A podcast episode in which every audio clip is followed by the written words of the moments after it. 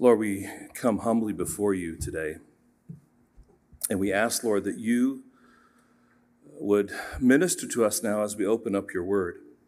What we know not, Lord, would you teach us? What we are not, Lord, would you make us? What we have not, Lord, would you give us?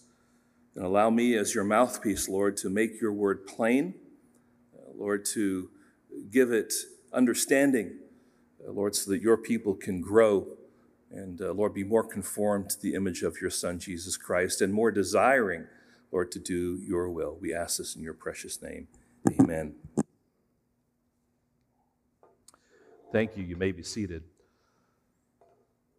As you know, in uh, Ezra chapter 4, we have the remnant finishing not only the altar, but also the foundations of the temple. And they start burnt offerings and the celebration of feasts. And the, the people of, of the land come and they seek to oppose what is taking place. At first, they seem friendly, but we understand that it is simply a guise so that they can be involved not only in the rebuilding of the temple, but also the worship at the temple, because the people that were living there were pluralists. In other words, they worshiped multiple gods and they wanted to include you know, the God of Israel as part of this portfolio of their worship.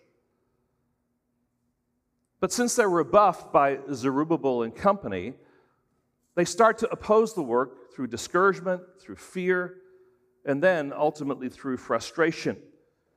And ultimately, under the barrage of all this pressure, the people stop the work on the temple in the second year of Darius the king. Now, what's important to note here, it's a little bit confusing, but verse 23 might leave you with the idea that they stopped the work because people were coming in force. But that is actually referring to what was happening in Artaxerxes' day as Ezra is telling the story. He kind of gives this little midsection where he looks beyond the present text, the present story, and he talks about Artaxerxes. But the people in Israel at this particular point in time simply stopped because of this ongoing barrage of fear, discouragement, and frustration. They are discouraged. And so, as a result of that, their focus becomes shifted to the building of the temple and to the building of other things and good things, their homes, their farms, their lands, their businesses. But ultimately, after 16 years, they have neglected the house of God. And that's why when we come to chapter 5 and verses 1 and 2, we are told about the ministry of Haggai and Zechariah coming in. And Haggai saying, Consider your ways. And Zechariah saying, Don't be like your fathers who rejected the voice of God. And the people responded in repentance. In fact, what's not recorded there uh, likely was quite a revival of people getting back to what God had called them to. That's verses 1 and 2. The Word of God confronted their sin, and the Word of God ultimately, find out, would sustain them through the process of building the temple. But now, just like chapter 4, men come to question their work on the temple. I mean, they've just getting started again. And you know, it's, it's, it's always that question, isn't it? As soon as you get on fire for the Lord, as soon as you start saying, hey, we're doing this and we're setting these habits and we're setting these, these goals, somehow Satan loves to come in and have his way to seek to undermine this passion, this zeal. Seems like every time the people of God get going, that opposition comes. And so there's a sense of, of a feeling here of deja vu. Here we go again. Here comes the opposition. But there's something different going on here in chapter 5. There's a different tone taking place. The officials that come are actually officials. They're coming representing uh, Darius the king now, and then the leaders of the Jews are also interacting in a much more friendly manner. And we find here this wonderful expression the eye of the Lord was on the people of Israel. And, friends, it's a, it's a wonderful picture for us, isn't it? It's an expression that hints to us that the God of heaven and earth is not only watching what is taking place in Jerusalem, but he is providentially working out his plan in surprising ways. It's, it's an indication that something significant is about to take place. And I know probably as we were reading through this passage, really primarily two letters back and forth, you might have thought to yourself, oh man, this is going to be a long sermon. Well, it might be a long sermon, but hopefully it's not going to be a boring sermon. And you'll see that in this passage are some wonderful things that are going to help us understand God and His providence. See, in similar ways, even today, God's eye is on His children. He is watching us, and we can be sure that He is diligently at work carrying out His providence over the affairs of men. So here's my, my backdrop proposition for our time here t- together today. I want, I want you to be encouraged by what I'm calling the diligent providence of our all seeing God. Now, it's one thing to, to say that God is working providentially, but we use this word diligence here because it's a word we find a couple of times in the text, just to say that God is not just simply carrying it out kind of in a carefree way. He is diligently working out His providence, He's watching. And so, this text will reveal for us the surprising providence of God over His purposes, sometimes through bad things that are taking place, failures that uh, we might experience, confrontations or hassles in this life. God opens a door during those times, which is the, I'm going to say, the plan of his diligent providence. Just think of Joseph with his brothers. Was not God working in his diligence to carry out his plan? What about Moses being placed in the river by his mother? Wasn't God working out his diligence in his providence in carrying out his plan? What about David being chased by Saul and his men, looking to kill him over and over and over again? And yet David would not kill the Lord's anointed. It's all part of God's diligent providence. What about Jesus being arrested, tried, and executed on the cross? This one who claimed to be the Savior is now dead, is now buried. But God's diligent providence is still at work.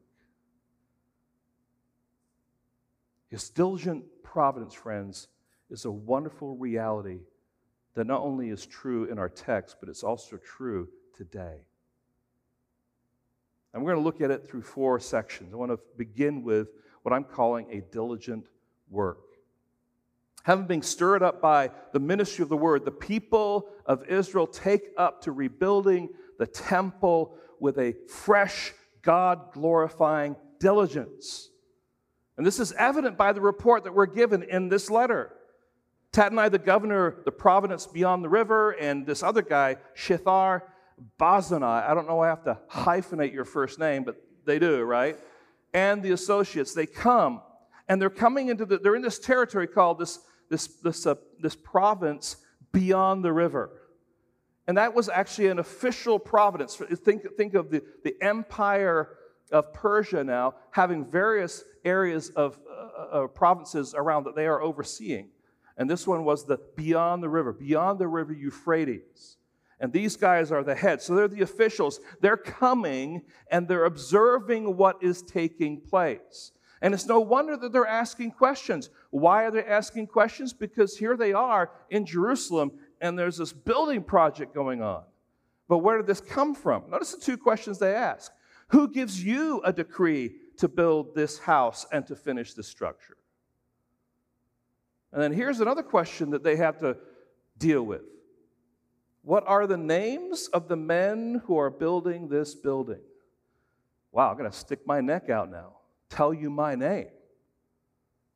Now, we might be tempted to read here into this passage a harsh tone based on what we studied and looked at back in chapter 4, where we saw all these strategies of the enemy. These men are officials, and they come as officials, and they're asking legitimate questions. And the legitimate questions are all right, what is going on here? How come all of a sudden, I mean, all of a sudden, the people who have been neglecting the temple are now doing what? They're building this temple, and they're coming in droves to Jerusalem to see the temple built.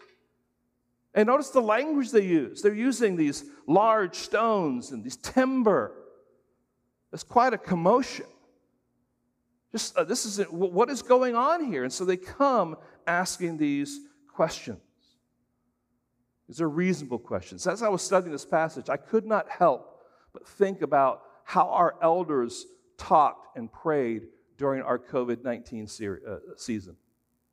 How, as a church, just like everyone else, we were willing to say, you know what, well, three weeks, four weeks, we'll try and you know, flatten the curve. We want to be a part of something major that was hitting our country and around the world. And okay, we're going to do our part. But boy, it just lingered and it continued on. And we're struggling with what can we do? How can we, how can we maintain uh, the, the heart of God's church? Well, we need community, and community means that you're going to be with each other. So, how do you do that? You can do that for, you know, for only so long on Zoom. And if you remember, as we began doing the live streaming thing, we were encouraging uh, you to consider being a part of a bubble. And some of you guys bubbled and gathered together on a Sunday morning, same people over and over. And if you remember, after the service, we would have a, a little time on Zoom where we could kind of meet and greet and talk and all that kind of stuff. We were hungry just to still connect as best we could, but it was insufficient. And then we were thinking to ourselves, shouldn't we be celebrating the Lord's Supper physically together?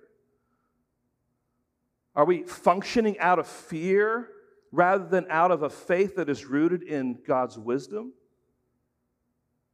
And then, of course, we were thinking things like, you know, if I can eat at Elio's, or if I can go to Home Depot or Walmart and walk down the aisles, then certainly I can gather with God's people in, in a physical building some way. And certainly do it better than the people are doing it in those places. Now, we're not expecting those who are in leadership in our country or our state or our local communities who don't attend gospel centered churches to understand this desire and this hunger to be together as God's people. Because there really isn't this understanding of community, because most of what they do has to do with religion. It's more just going through ceremonies and, and performing things and somehow trying to prove your way to God, if they're even religious at all. And if you remember, we encourage you, um, not only after the bubbling, but we were encouraging you to come and gather in the parking lot over here. We are trying to figure out where could we meet because we didn't have our own facility. And we had a group of people that were trying to figure out where could we meet. And then this opportunity came up, and we're going to meet in the parking lot where Pastor Rob would be preaching and blue light specials. Actually, that's Kmart. But things were happening over at Walmart that were piping into what was going on here. And our sermons, probably someone in this neighborhood, I was praying that someone would hear the gospel that was living around here, but we were out outside and it was it was a challenge. But I remember that first day we came together, and it was just like so wonderful to be together, even though you're over in that box and I'm over in this box. But it was better than being at home. And the whole point here is this we wanted to gather as God's people together. And as elders, we were always aware that a government official could show up at any moment, asking questions and demanding that we answer some. What gives you the right to be gathering when COVID 19 is a pandemic? Who's in charge here? What are your names? And those questions would not have been a problem for us, and they're still not a problem for us because we believe that we were acting in the best interest of our church family, seeking to glorify the Lord by acting with common sense and a biblical wisdom for the sake of the body of Christ. And we as elders were united, even if it meant that the government was going to arrest us or take us to court. Now, we weren't trying to fight, we were trying to preserve the church. And I guess the point that I'm making here is this that the kind of stuff that we're reading here in Ezra 5 didn't just happen back then, it happened just a few years ago, where the church has to ask some questions. What are we doing? Why are we doing it? Who gives us the authority to do it? And by the way, who's in charge? so that we can tell those in leadership who's responsible. My friends, this is a challenge, isn't it? Having asked the questions of the leaders, the officials put together their letter to Darius, and this is how it begins. Just notice there in verse, um, verse 7, right at the end To Darius the king, all peace, be it known to the king that we went to the province of Judah, to the house of the great God. It is being built with huge stones, and timber is laid on the walls. The work goes on diligently and prospers in their hands. So, just you know, bottom line, here's the report. The house of the great God in Jerusalem is being built. It is being built with these huge stones and timber, which is like unusual resources to be, to be used. And the work goes on diligently and prospers. This is a happening place, and it's happening fast.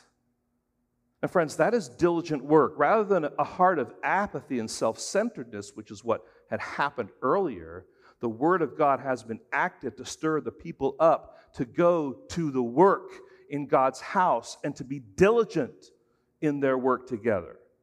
And friends, it's a wonderful testimony for us. It's a wonderful testimony of the power of the Word of God to restore a people to the work God has called them to.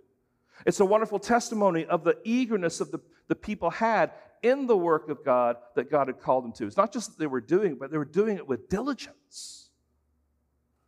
And it's a testimony of the impact of all of that on that local community. And it begs the question, doesn't it? What's driving our work for the Lord? What's driving your work for the Lord? Are we being diligent in our God given responsibilities? Here, a few questions I put down here. Are we seeking to shine the light of the gospel, or have we kind of drifted away from that? Have we just, maybe we've, we've argued our theology so strong that we're no longer feeling responsible even to open our mouths anymore? Are we doing what we can, we can to equip the saints? Are we partnering together to minister to one another through the ups and downs of life? Are we turning to the Lord in prayer when we are faced with difficult challenges? Are we eagerly placing ourselves under God's word? So the remnant are an example for us, challenge for us of diligent work. But where does that diligent work come from? Well, it's rooted in a diligent faith. And that's what we see next. Verse 9 Then we asked the elders and spoke to them thus Who gave you a decree to build this house, right? And we asked their names. Now, the implication here is that Zerubbabel and Jeshua and the others had no problem giving their names uh, to be associated with the, the building of this temple. They were confident in God's call and are willing to stand up and be identified. But they go further than simply answering the two questions. And there's a reason for that. Rather than get smug or snarky, which is not an uncommon response, even from Christians, they instead give a full orbed, God centered response that helps give the context to their temple activities. Now, friends, in a world where Twitter and Facebook and hashtags and memes are the standard form of communication, especially antagonistic and controversial communication. A clear, biblically reasoned, respectful communication is a lost art, isn't it? It's much easier just to pop back a few words thrown together. But boy, what we have here is this wonderful response recorded for us in a letter. Friends, we need to guard our hearts when we're on those social media uh, platforms. And we need to be mindful to learn even from what the, the Jewish leadership is saying here and is recorded for us. And Zerubbabel and Joshua, they serve a sovereign God whose eye is on them and is working his will through their obedience. So notice now what we can learn from this. It's going to be four headings. Heading number one identity. We are the servants of the God of heaven. Right? Notice that. We are the servants of the God of heaven and earth, and we are rebuilding the house that was built many years ago, which a great king of Israel built and finished. The first thing they do is they identify themselves fully and completely with the God of heaven and earth. Now, this is, they're saying this is not a territorial God. You think of Israel as having their God, as well as Assyria as having their God, and you have Egypt and they have their God, and you recognize all those gods to be real and true. And they're saying, no, no, no, no, no, that's not the case. We serve the God, not of Israel, but of heaven and earth. In fact, in their eyes, there is no other God. Man's creation, man's ideas, maybe some satanic activity going on there. There is one God and we identify with him. And secondly, it is not a new temple that we're building. This is a temple that was already built by a magnificent king of Israel many years before. And if you remember, it's David who had the vision of building a temple. He didn't think it was sufficient for God to reside in a tabernacle, a tent. He, he needed a temple. And God said, You know what? Yeah, that's fine. We can do that, but you're not going to build it. Your son Solomon's going to build it. So Solomon was known as the, as the one who built this incredible temple. Now, they both identify with God, the God of heaven and earth, and with the temple, which is where God meets with his people. Now, friends, it just it begs the question again Are you quick to identify yourself as a servant of the God of the Bible? Are you quick to say, you know, I'm, I'm a Christian and I identify with Christ? I'm unashamed about that. Are you bold in communicating your passion for serving God in the building of His church? See, they identify with God and their involvement with His purposes. Now, you might say, well, I'm, I'm okay identifying as a Christian, but I may not be as thrilled to identify with the church because, you know, the things that we do as a church. It's one thing to say, okay, you're a Christian, but now you're like actively involved. Okay, that takes it to another level. This is all important, an important foundation for what we read next. So you have identity. Secondly, you have humility. Look at verse 12. But because our fathers had angered the God of heaven, he gave them into the hand of Nebuchadnezzar, king of Babylon, the, the Chaldean, who destroyed this house and carried away the people to Babylonia. Friends, they know who they are, and they know the history of their nation's sinfulness, and they embrace it. There are people who have come from Babylon because their fathers had rebelled against God and God had judged them and taken their ancestors captive into Babylon. They know their history, they know the judgment that their people were under. And, friends, it's a, it's a shameful admission, isn't it? But it's an honest one. Many of the Jews now in Jerusalem would not have been alive there. But they know and admit their nation's past. They come from a, a, a, generation who turned their back on God and suffered judgment because of it. And friends, there's a humility in these words, isn't there? We're here because of our forefathers' sin. And we're here because the temple was destroyed in judgment against our forefathers' sin. So look around, Tatnai. See all the, the mess that is there. Uh, see the broken down walls of the city. All this happened because of our forefathers' sin against God. You see these large stones, these timber walls. This is all God now at work but these are, this rebuilding is happening because the temple was destroyed. So, friends, this humility is also a testimony. This is what the God of heaven and earth will do. In particular, when his people continue to rebel, he'll bring discipline, he'll bring judgment, he'll bring consequence. And it's a testimony to those who are there but He's also a God who restores. He didn't abandon His people, He's even brought them back to Jerusalem so if there is repentance, there is a way back. And friends, it's a reminder for us that we are the recipients of God's grace in Christ when we have blown it again and again because we're sinners through and through. Now, you've heard this before, but I want to reinforce it again. We're not sinners because we sin, we sin because we are, by our very nature, sinners. Now, one of the complaints that the unbelieving world makes about Christians is that we think that we are better than them. And I would expect that they had encounters with people who call themselves Christians who do think that.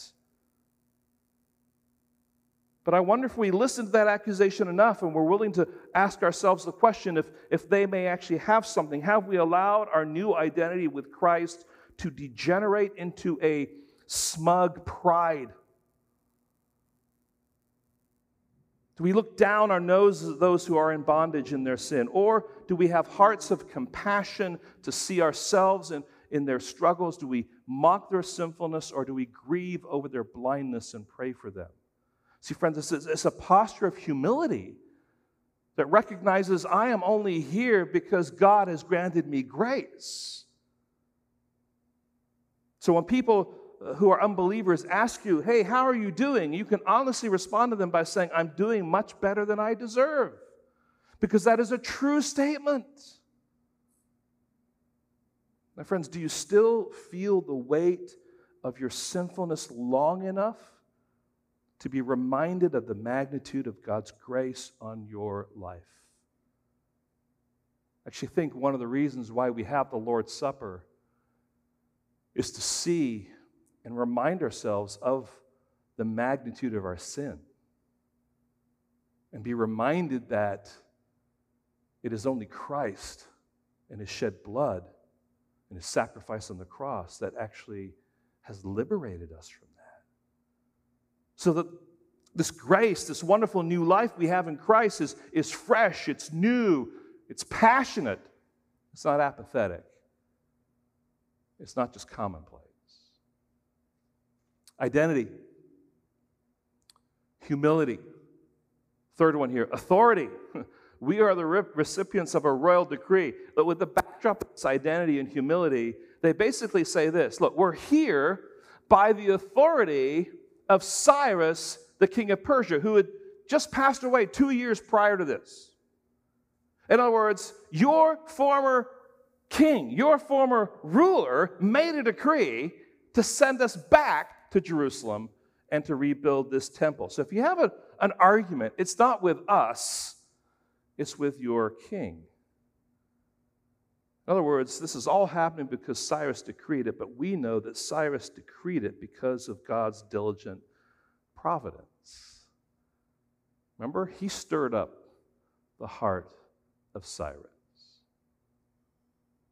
So we have this authority, and the authority then ends up with responsibility. And because this decree has been given to us, and we, we answered that decree, we answered that call, we have come to Jerusalem not just to work on our homes, but to do what Cyrus gave us freedom to do, and that is to rebuild the temple.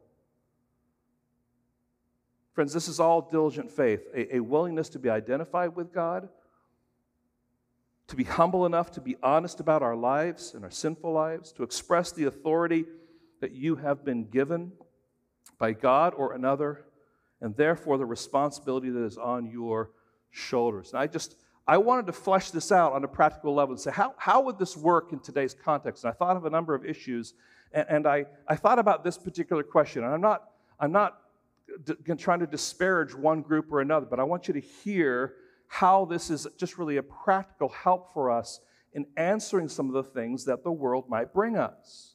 And here's the question What gives you the right to homeschool your children or send them to a Christian school?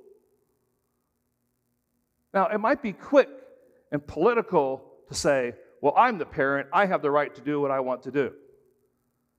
But you see, what we have here in this response is a full orbed response that goes back to your identity.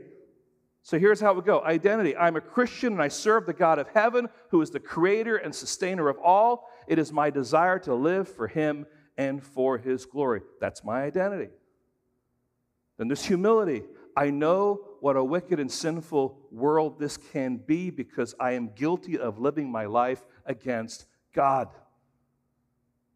But He woke me up by His Holy Spirit through His Word to show me the depths of my sinfulness and that I was living my life in rebellion against Him. He showed me that through Christ and His atoning sacrifice on the cross, I could be reconciled to Him. And through the forgiveness that comes through Christ, I was given new life, a life guided by God's living and breathing Word, the Bible.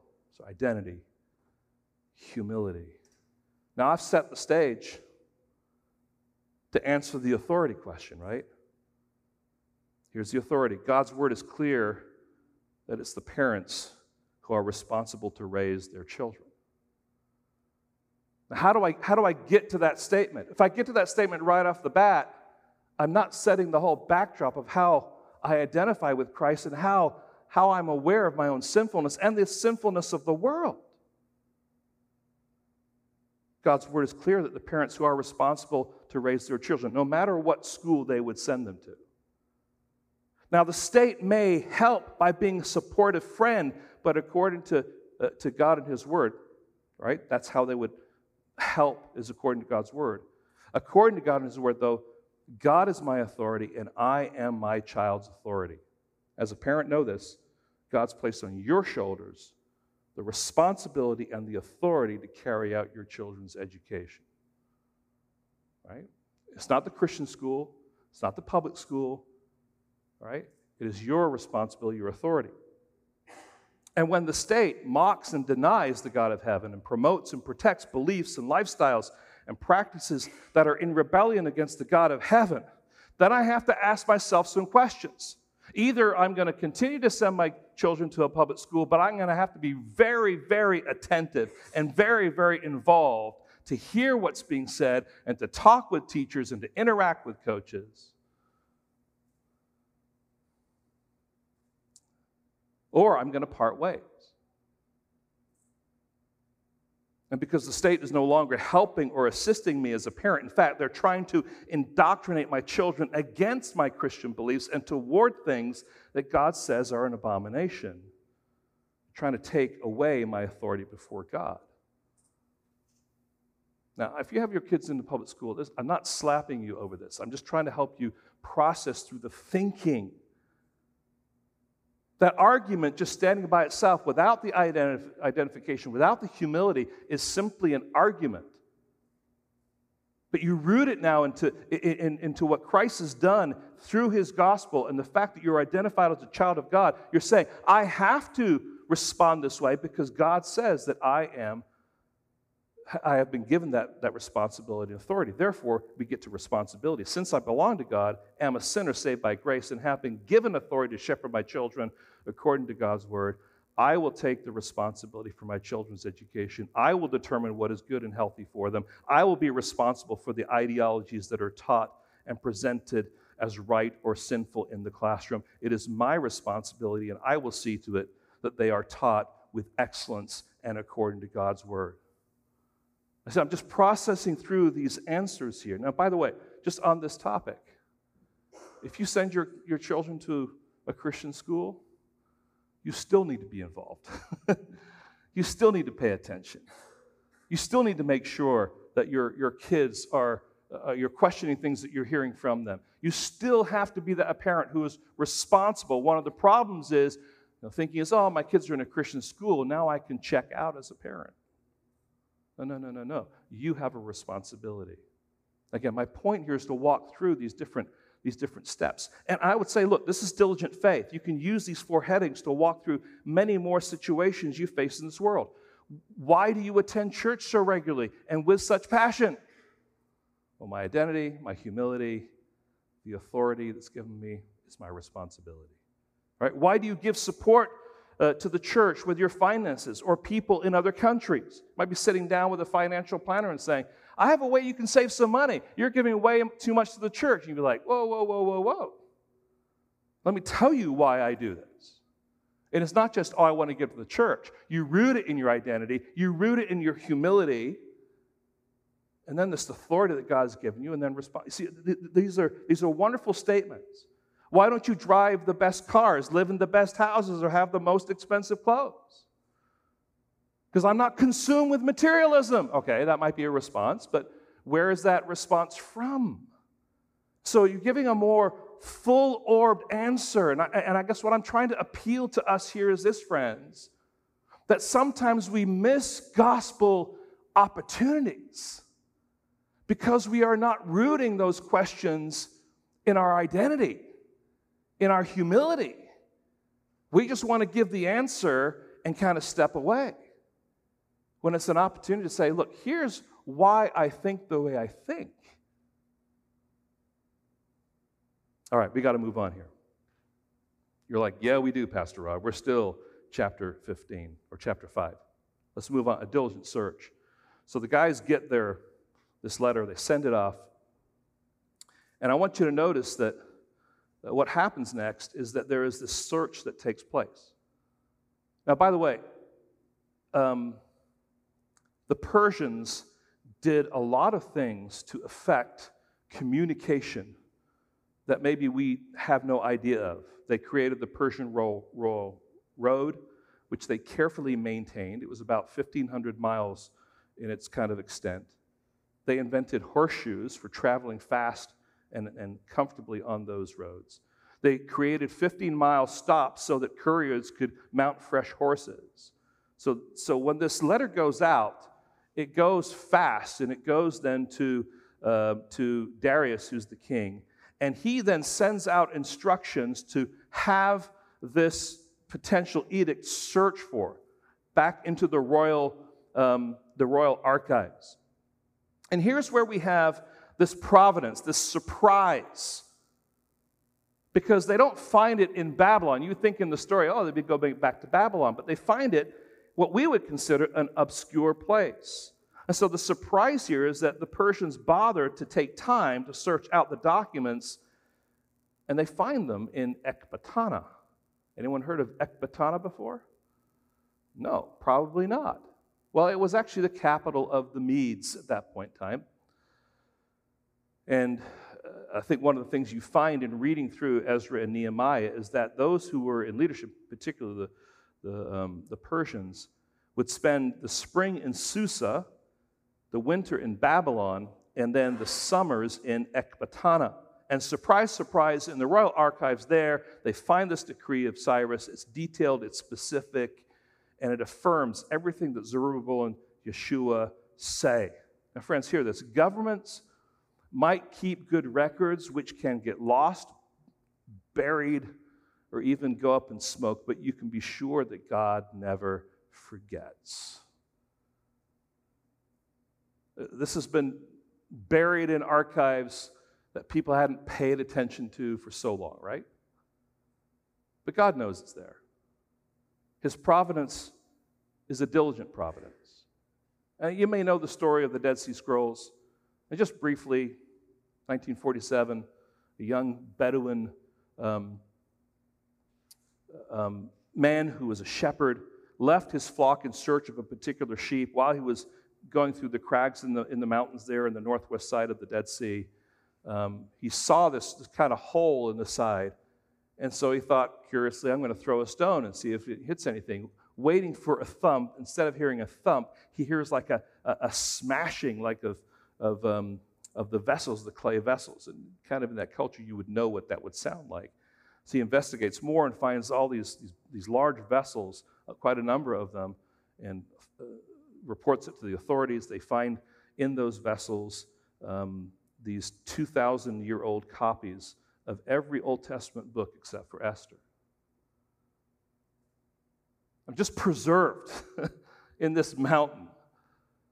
And that, the, so the scholars over the past so many years have been taking time to compare with the Dead Sea Scrolls to the actual Old Testament records that we have and find that pretty much everything is consistent. There's nothing that really is, is, is that much change. And the point there is that God in His providence allows all this time so that now in today's world we can pick up the Word of God and say, you know what, thus says the Lord. It, it's, it, is, it has been tested and tried over time. We know the, the veracity of the Word of God. Why? Because God's diligent in His providence. So that's a diligent search. Finally, here, a diligent decree. A diligent decree. What we read next is totally unexpected. This is vintage Yahweh stuff. This is the kind of stuff that we say, this is the stuff that God does. It's totally unexpected, it's totally out there. Because not only does Darius affirm the decree of Cyrus, but he now adds to it. You would have thought that uh, the, the, the, the, Jews could not find a better benefactor than Cyrus, but God is not done with his diligent providence. He's still going to show us that he can turn the hearts of kings wherever he wills.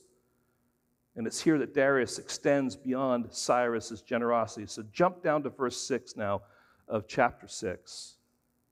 And notice we're going to, there's three sections here. The first section really is this keep away Keep away. Let the building project go on. Verse 6. Now, therefore, Tatnai, governor uh, of the province beyond the river, and Sheth Bazanai, and your associates, keep away. Verse 7. Let the work in this house of God alone. Let the governor of the Jews and the elders of the Jews rebuild this house of God on its site. Right? Don't stop it. This is speaking authoritatively to those officials, which would then permeate through the land. So that the people of the land now would have to abide by the wishes now decreed by Darius. Secondly, provide resources. Cyrus said, yes, you can take money from the, from the treasury, but here specifically, Darius says the treasury that it's going to come out of is the treasury uh, that is beyond the river. In other words, when the, that territory beyond the river gathers the taxes, they're going to pay for the temple building and for the resources in the temple to come out of that treasury. I'm sure Tatnai and his friends were not too thrilled about that. And it's not just money, but it's also whatever is needed. Look at verse 9. And whatever is needed bulls, rams, or sheep for burnt offerings to the God of heaven, wheat, salt, wine, or oil, as the priests at Jerusalem require, let that be given to them day by day without fail. Why? At verse 10 that they may offer pleasing sacrifices to the God of heaven. Ah, Darius has become a believer in the God of Israel. No, he's a pluralist. And pray for the life of the king and the son. He's a pluralist. In other words, he, he wants all the different gods of the various different nations being worshiped and them praying so that he and his family can be blessed and survive. God uses even pagan thinking to be the means by which he's accomplishing his diligent providence. Isn't that amazing? Keep away, provide the resources. This third one be warned. Judgment will come to those who, who alter this edict.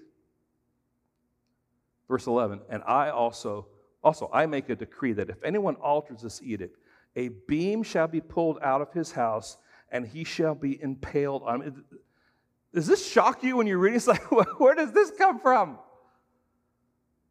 By the way, anyone here want to be impaled by a beam from your house? Probably not. I mean, this is this is harsh stuff, isn't it? And his house shall be made a dunghill. May the God who has caused his name to dwell there overthrow any king or people who shall put out a hand to alter this or destroy this house of God that is in Jerusalem. I, Darius, make a decree. Let it be done with all diligence. Does that surprise you, friends? As we come to, the, to this end of this section, which is rounded out here by um, this final decree, are you surprised at the diligent providence of God? Does it surprise you that God would uh, would allow a young man like Joseph to be sold into slavery by his very own brothers, to suffer in that slavery on multiple levels, but ultimately to be in a position of authority so that when his brothers come during a time of famine, he can meet the needs of God's slowly growing nation and provide for them a land where they could multiply. Are you surprised by that? Shouldn't be. This is vintage Yahweh. Are you surprised that Moses' mother not only got to own, uh, uh, got her own baby back after putting that baby in the water, but she raised him under state protection and with a salary for taking care of her own child? This is vintage Yahweh. This is how God often works. Now, He doesn't always work this way. So, one of the cautions we have here is we're not guaranteed this kind of generous providence, but we have a God that does as He wills and according to His diligent providence. He does do this at times, and sometimes He does it in smaller ways. One of the songs that we sing here makes this point. Even when the enemy means for evil, you turn it for our good. Even in the valley, you are faithful. You are working for our good. Your plans are still to prosper. You've not forgotten us. You're with us in the fire and the flood. Oh, you're faithful forever, perfect in love. You are sovereign over us. And friends, isn't it the surprise of the gospel?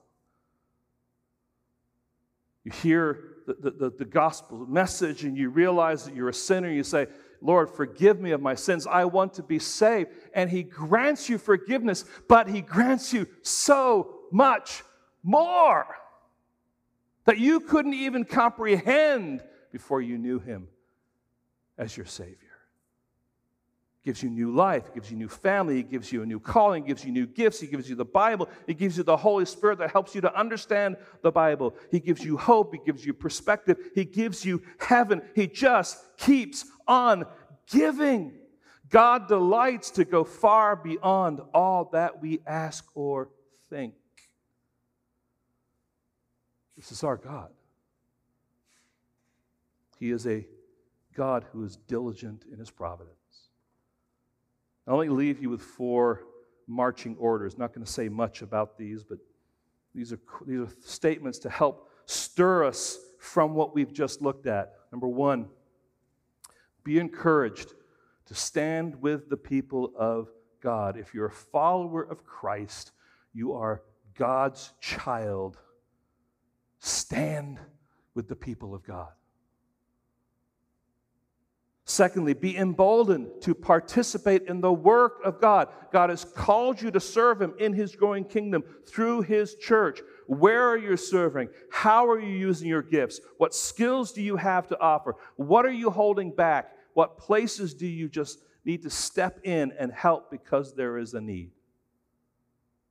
Be emboldened to participate in the work of God. Third, be expectant of the surprising providence of God. I want you to anticipate being amazed at God's providence in your life or in the life of the church. So open your eyes to see what God could do. Pray about things that are pressing on us. Say, God, would you please open a door? Could you please meet this need? Can you please, Lord, provide you know, the, the, the, things that, that are before us? And I'm just thinking right now, I know we're in this facility. I love this facility, but it has limitations. Lord, we're, we're praying that the Lord would, would make a way so that we could have a place, we could have a building, we could have a resource that's going to better suit the needs of our church.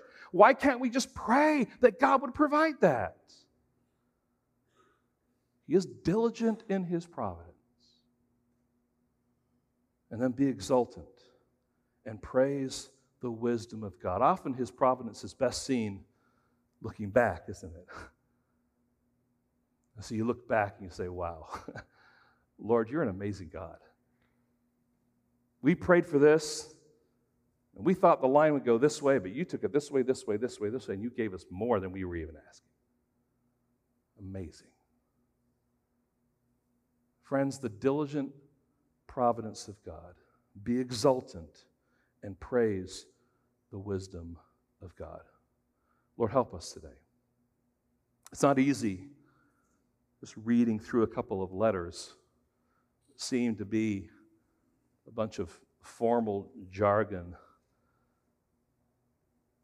among rulers of nations.